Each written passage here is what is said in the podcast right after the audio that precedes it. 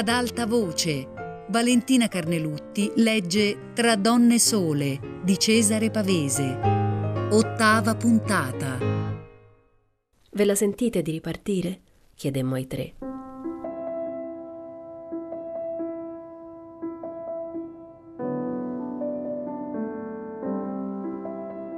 Non se la sentivano e allora io e Momina scendemmo sulla spiaggia tra le piante grasse. Mariella ci gridò di aspettarla. Questo è il mare, disse Momina appoggiata contro la parete. Mariella trova, le dissi, che con Rosetta esageri. Ti pare che esagero? disse lei freddamente. Mariella, gridando Uh, arrivò con due o tre uomini. Lo facciamo questo bagno? dicevano. No, raccogliete i sassolini, disse Momina, ma non metteteli in bocca. Si allontanarono davvero. Senti, le dissi colpita, ti vedi molto con Febo? È presuntuoso, villano, moccioso e peloso. Non basta? rideva. Ti interessi a costui? No, mormorai. Vorrei sapere se ti piacciono soltanto le donne. Che cosa ha detto quella stupida? Sono io quella stupida. Non riesco a capire perché Rosetta non si sposi. Non può mica far altro. È ancora attaccata a te. Momina si scrutò un attimo nel sole. A me non piacciono le donne e a Rosetta nemmeno. Questa è la verità. Se mi piacessero, sta certa, non ci penserei sopra. È un'idea che si è messa Rosetta. È successo tre anni fa, eravamo al mare come adesso. Mi entra in camera e mi trova. Non ero sola. Uno scherzetto come a Ivrea. Lei allora volle farla coraggiosa, ma le è rimasta l'impressione, mi considera qualcosa come il suo specchio, capisci? Capivo. La storia era così assurda che doveva essere vera, ma non mi aveva detto tutto, era chiaro. E perché non si sposa? Cambierebbe qualcosa? disse Momina. Di farsi una posizione non ha bisogno. Che cosa sia un uomo, lo sa, e poi in casa la tengono stretta.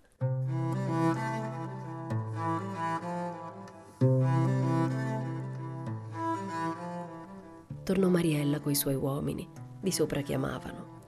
Avevano deciso di rimettersi in macchina e tornare piano piano a Noli. L'idea di non andare a Sanremo non mi dispiacque, ma che cosa avremmo fatto a Noli? Per me decisi di sedermi in quella piazzetta e far sera così. Avevamo lasciato la nene sull'altra automobile. Ero seduta tra Momina e Rosetta. Davanti c'era Mariella col barone. Questi due complottavano e a un tratto il barone si volta e ci chiede se soffriamo la macchina. Poi partì come il vento. Passò Noli senza fermarsi, passò Spotorno, entrò a Savona. Questa storia cominciava a seccare. Toccai col gomito Momina, mostrai Mariella che si stringeva al fianco dell'altro e le dissi: Tu non ti senti mal di stomaco? Quando la gran macchina rallentò, svoltò qua e là. Si fermava. Ci dissero: Andiamo a ballare? Valeva la pena venire in riviera. Trovammo un tea room su una piazza e la gente che passeggiava fece ala alla nostra discesa. Eravamo da sole un numero di varietà. Una volta dentro, Momina espresse il pensiero di tutti. Ecco, disse al barone, lei si dedichi a Mariella. Oggi non mi sento di ballare. Neanch'io, disse Rosetta. Neanch'io. Era un locale novecento con le tramezze traforate e le palme. Noi andiamo a vedere Savona, dicemmo ai due. Divertitevi.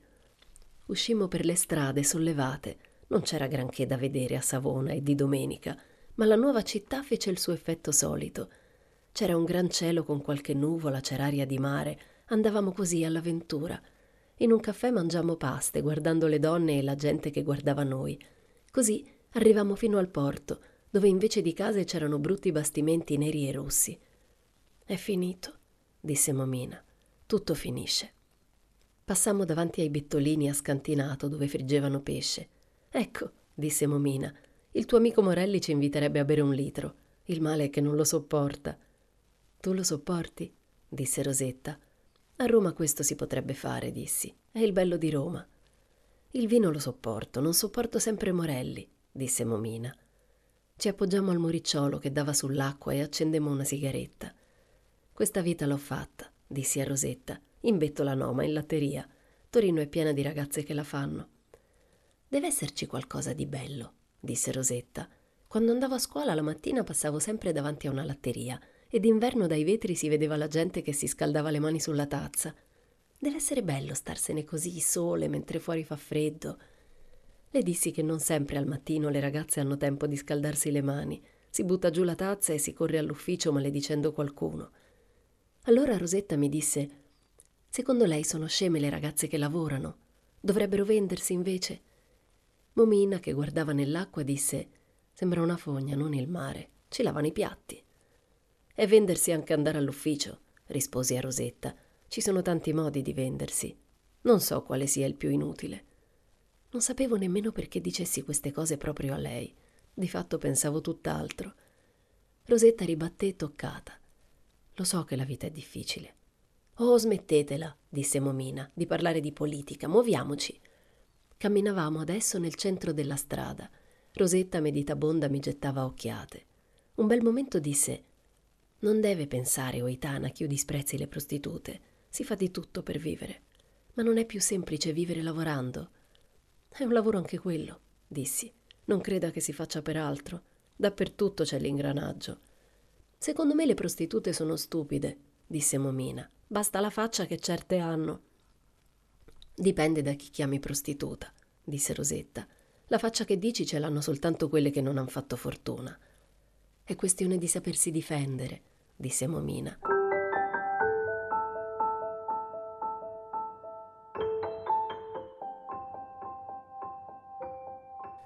Finalmente ritrovammo la Studebaker sulla piazza e il nostro locale.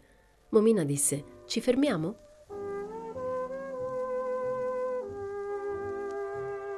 I due ballavano tra le palme abbracciati come sposi. Stemmo un pezzo a guardarli dal banco. L'alta statura e la testa bionda di Mariella spiccavano. Eccone una che saprà difendersi, pensavo. Ritornarono da noi con un sorriso un po' svanito. Avevano bevuto parecchio. Il barone chiese un ballo a Rosetta. Ballarono, poi gli dicemmo che era meglio tornare. Mariella, agitata, ci disse che avrebbe voluto visitare Savona con noi, Rosetta disse seria seria che non valeva la pena. In un attimo fummo a Noli e non era ancora sera. Il mare cominciava allora a colorarsi. Trovammo gli altri nel caffè della piazzetta, annoiati e rumorosi. Decidemmo di cenare sul posto e poi viaggiare comodi, senza scosse.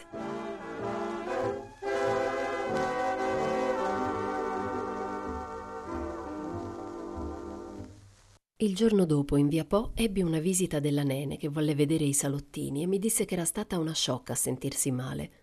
Guardò nicchie e specchiere, porcellane e cornici gironzolando e mi invitò a una festicciola che volevano dare nello studio di Loris.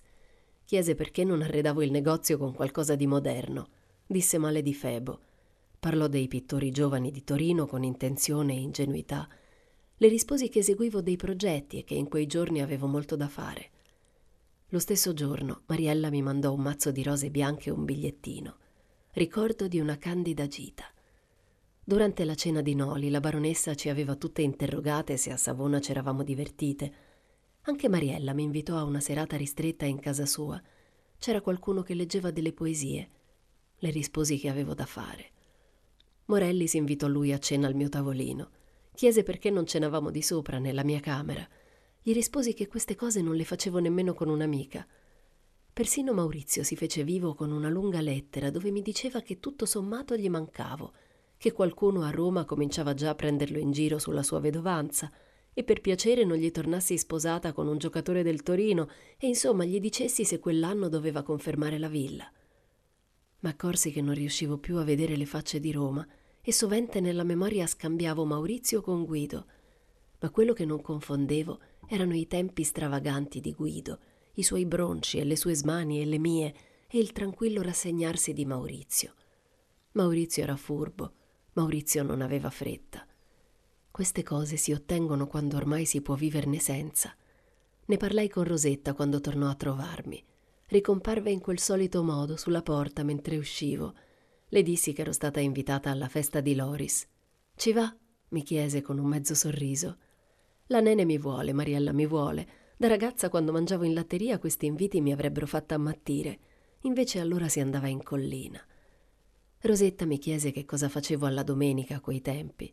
Gliel'ho detto, in collina, o a ballare, o al cinema, a far la lotta coi ragazzi. In collina facevate queste cose? Poche cose. La guardai. Molto meno di quello che si fa in altri ambienti. Loris, mi disse Rosetta, mi portava qualche volta nei caffè dei bassifondi. Dove scorre il sangue? le dissi. Ha visto scorrere il sangue? Loris giocava al biliardo. C'era sovente il varietà, donne disgustose. Lei ci crede a questi bassifondi? Sono cose che si fanno per vedere, disse Rosetta. È una vita e miseria che a noi sfugge. Le cose non basta vederle, le dissi. Scommetto che da tutta quell'esperienza una cosa sola ha ricavato. Quale? Ha conosciuto meglio Loris. Rosetta fece una cosa che non m'aspettavo. Rise. Rise in quel suo modo forzato, ma rise.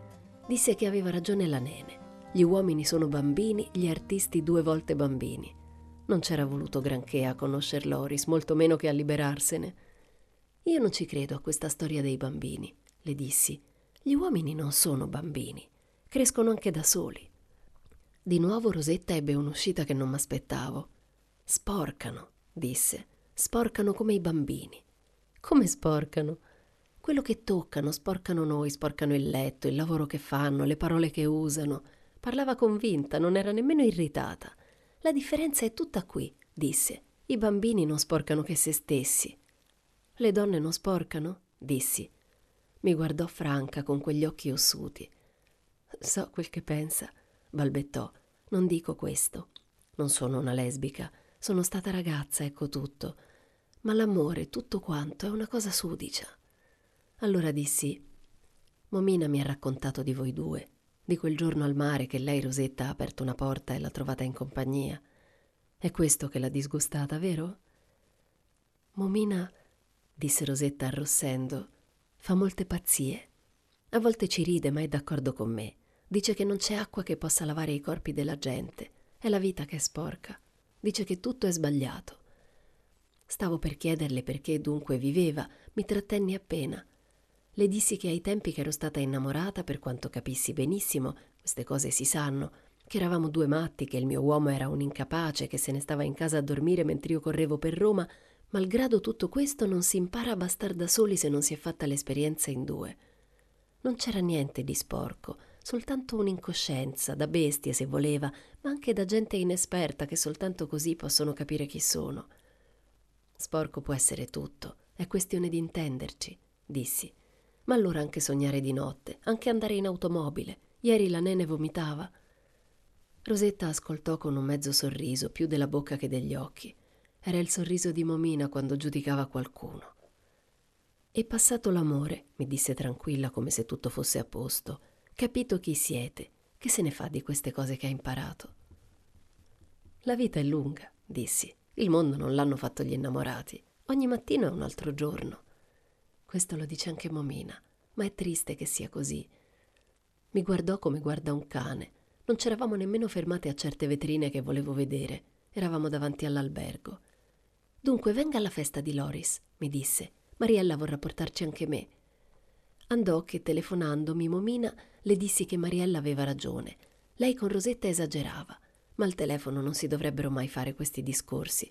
Sentii la voce di Momina indurirsi, sentii la smorfia con cui disse questa storia. Dovetti spiegarle che era soltanto questione dei loro discorsi, che mi pareva che Rosetta fosse già troppo malcontenta da sé per ascoltare le sue uscite beffarde o cattive, che tanto valeva non toccarle la piaga, Parlavo e sentivo che parlare era sciocco.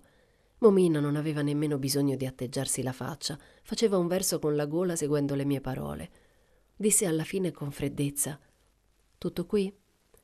Senti, si passa la giornata a mettere il naso negli affari degli altri, che almeno a qualcosa serva. Ti ho detto la mia. E quella stupida Mariella. Mariella non c'entra, è un discorso tra noi. Non ti ringrazio. E chi ti chiede ringraziamenti? Capisco. Poi, come niente fosse, si parlò di quello che avremmo fatto la sera.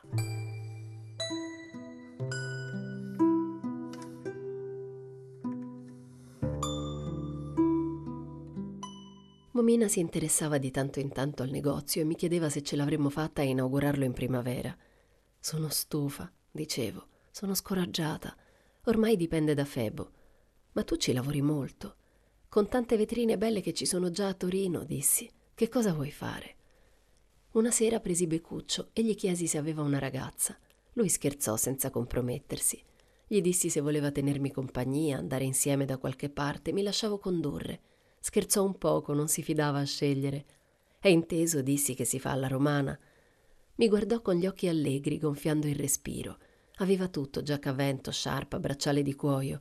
Si toccò il mento con due dita, dubbioso. Stasera, dissi, non domani, subito. Mi faccio la barba, disse. Esco tra mezz'ora. Ricomparve puntuale. Doveva essere corso chissà dove a provvedersi di soldi. Sarà passato del profumo nei capelli.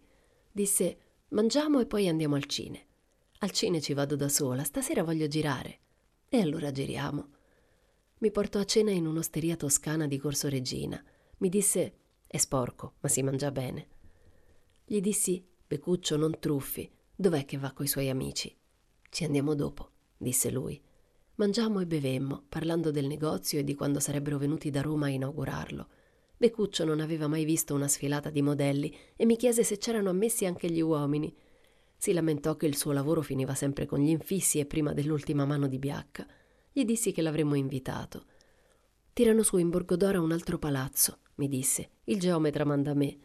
Mi raccontò che da due anni che faceva quel lavoro non aveva ancora vista una stanza ben sistemata. L'impresa aveva fretta alla fine. Mi consigliò di starci attenta negli ultimi giorni. Mi versava da bere. Dovetti fermargli la mano. Gli chiesi se voleva ubriacarmi. No, no, rispose, almeno il vino pago io. Poi si parlò dei giornalieri che stavano fissando i palchetti. Becuccio rideva. Chissà l'ebanista di Palazzo Reale, lo metterei a far palchetti quel monarchico. A un certo punto schiacciò la sigaretta e disse che sapeva perché stasera era uscito con me. Lo guardai. Sì, disse lui, questa è la mancia. Che mancia? Domenica avremo finito, la mia parte sarà finita e lei mi fa questo regalo. Lo guardai. Parlava con buon umore, rideva dagli occhi, contento di sé. Le sembra un regalo? Avrei voluto fosse prima, disse lui, ma lei è furba, ha aspettato alla fine. Mi sentii caldo alla faccia. Stii attento che sono ubriaca, dissi, non ho niente da perdere. Lui toccò la bottiglia. Non ce n'è più, chiamò la donna. Gli trattenni la mano. Neanche per sogno, adesso andiamo dagli amici. Uscimmo sul viale, mi chiese se davvero ci tenevo ai suoi amici, se volevo vederlo giocare al biliardo. Gli dissi: Si vergogna di me? Subito mi prese il braccio, c'eravamo incamminati, e disse che tutte le donne sono uguali Guarderò mentre giochi, dicono, poi non ci stanno, fanno come dal dentista, s'annoiano. Portarci lei non mi conviene, non starei più né con lei né sul biliardo, non posso mica comandarla. Perché la tua ragazza la comandi? Senza pensarci gli davo del tu. Non era la prima volta, ma fu la prima che mi rispose chiamandomi Clelia. A Roma non fanno così? disse. Lei Clelia non la comanda nessuno? Allora dissi, si decida, dove andiamo? Andammo a ballare al Nirvana, niente meno. Beccuccio voleva far bene le cose. Era un salone a colonnati e un'orchestra di quattro. Mi ricordai che c'ero stata di passaggio quella notte con Morelli e Momina. Sarebbe comica incontrarci qualcuno, pensavo. Beccuccio, nella sua giacca a vento, mi guidò deciso ai tavolini di fondo. Immaginai per un momento di uscire con lui tutte le sere. Ci saremmo trovati sull'angolo di Corso Regina e un bel giorno l'avrei visto arrivare in motocicletta ma avrebbe detto tutto fiero: Tienti bene, facciamo i 90. Che uomo sarebbe stato Becuccio? Ballammo scherzando sulla sua ragazza. Gli dissi: Se la trovasse qui che balla col capo ufficio, che faccia fareste? Chi griderebbe di voi due? Dipende dalla scusa che trova, disse Becuccio e strizzò l'occhio. Dentro di me m'ero decisa. Non ero ubriaca, ma il malumore, la stanchezza e il dispetto di prima m'avevano lasciata Ballavo e parlavo contenta, calda dentro. Ci avrei pensato l'indomani alle cose. Quel po' di musica e la sciarpa di Becuccio stasera bastavano. Ti è mai capitato, gli dissi, di conoscere ragazze magari della vita che lo fanno per rabbia? O anche ragazze che non vogliono saperne soltanto perché ce l'han su con l'uomo? Ragazze che gli dà noia sentirsi qualcuno nel letto? È un fatto che parlavo troppo e facevo i discorsi di Rosetta e dell'altra.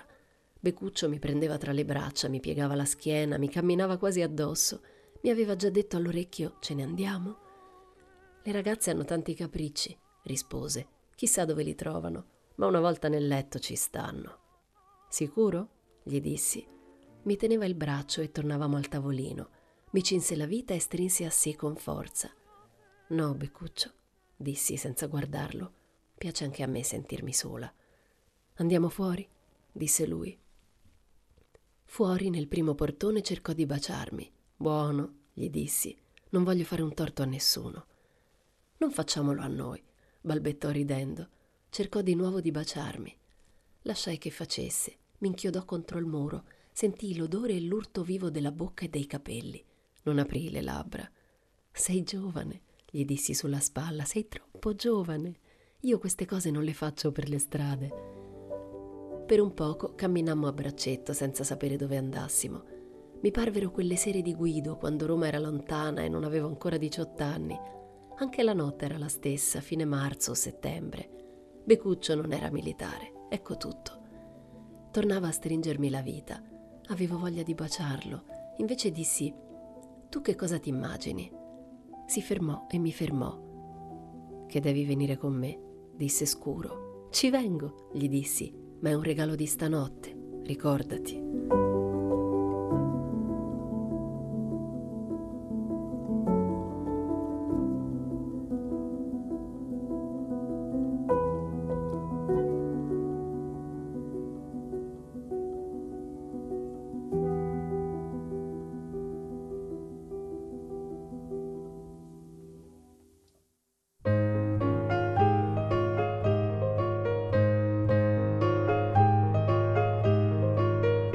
Valentina Carnelutti ha letto Tra donne sole di Cesare Pavese, a cura di Fabiana Carovolante con Jacopo De Bertoldi, Luigi Iavarone e Chiara Valerio.